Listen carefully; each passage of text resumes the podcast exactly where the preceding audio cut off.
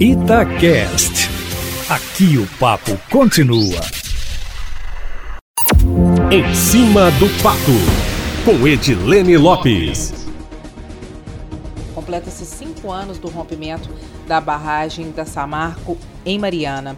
E o texto que eu vou trazer aqui hoje foi um texto que eu escrevi no dia 10 de outubro de 2015, cinco dias depois do rompimento da barragem em Mariana, e permanece mais atual do que nunca, Eustáquio Ramos. O texto é o seguinte: quando eu saí para trabalhar na quinta-feira, eu nem imaginava que voltaria para casa cinco dias depois.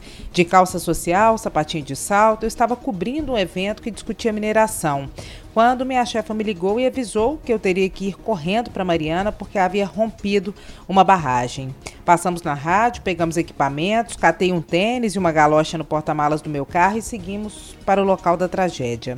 Chegamos lá com a roupa do corpo, sem saber o que encontraríamos e quanto tempo teríamos que ficar. Mesmo com toda a estrutura disponibilizada pela rádio, 24 horas depois, eu e o Vandinho não tínhamos dormido nada, esquecemos de almoçar e estávamos exatamente do jeito que chegamos e completamente sujos de terra.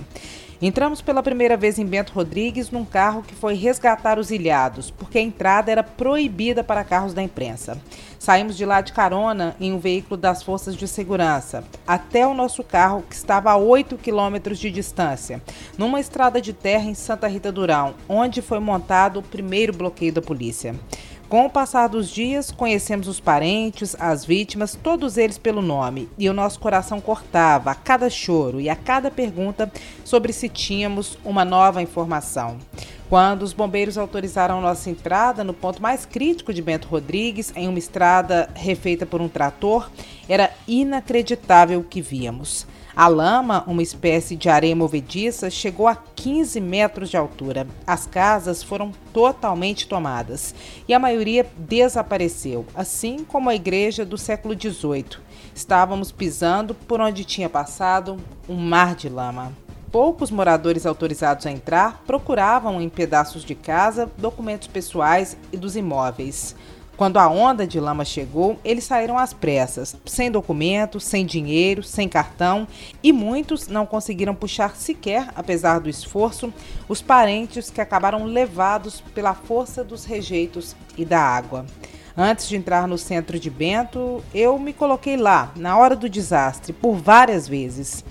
Cada vez que um sobrevivente me contava que havia visto um caminhão, uma caminhonete, uma casa sendo atingido e levado pela lama, eu me via naqueles locais, sentia a lama bater em mim e o desespero dos que conseguiram e dos que não conseguiram se salvar. Nas coletivas da empresa e das autoridades, com toda a imprensa nacional e internacional, fiz todas as perguntas que pude.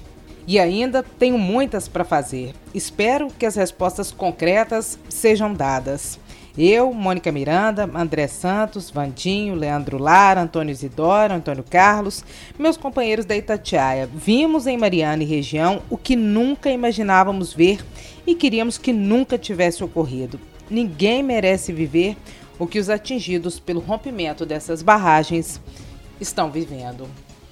Esse texto, está que eu me emociono muito quando eu falo sobre isso, foi escrito no dia 10 de outubro de 2015 no dia 5, rompeu a barragem em Fundão, matou 19 pessoas e uma, o Edmilson, permanece desaparecido.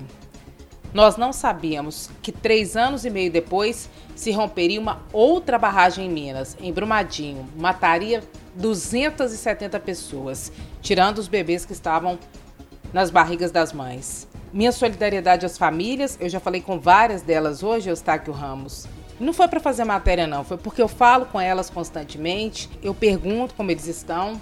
Então, hoje a minha solidariedade aos parentes e amigos das vítimas que morreram nesses dois rompimentos.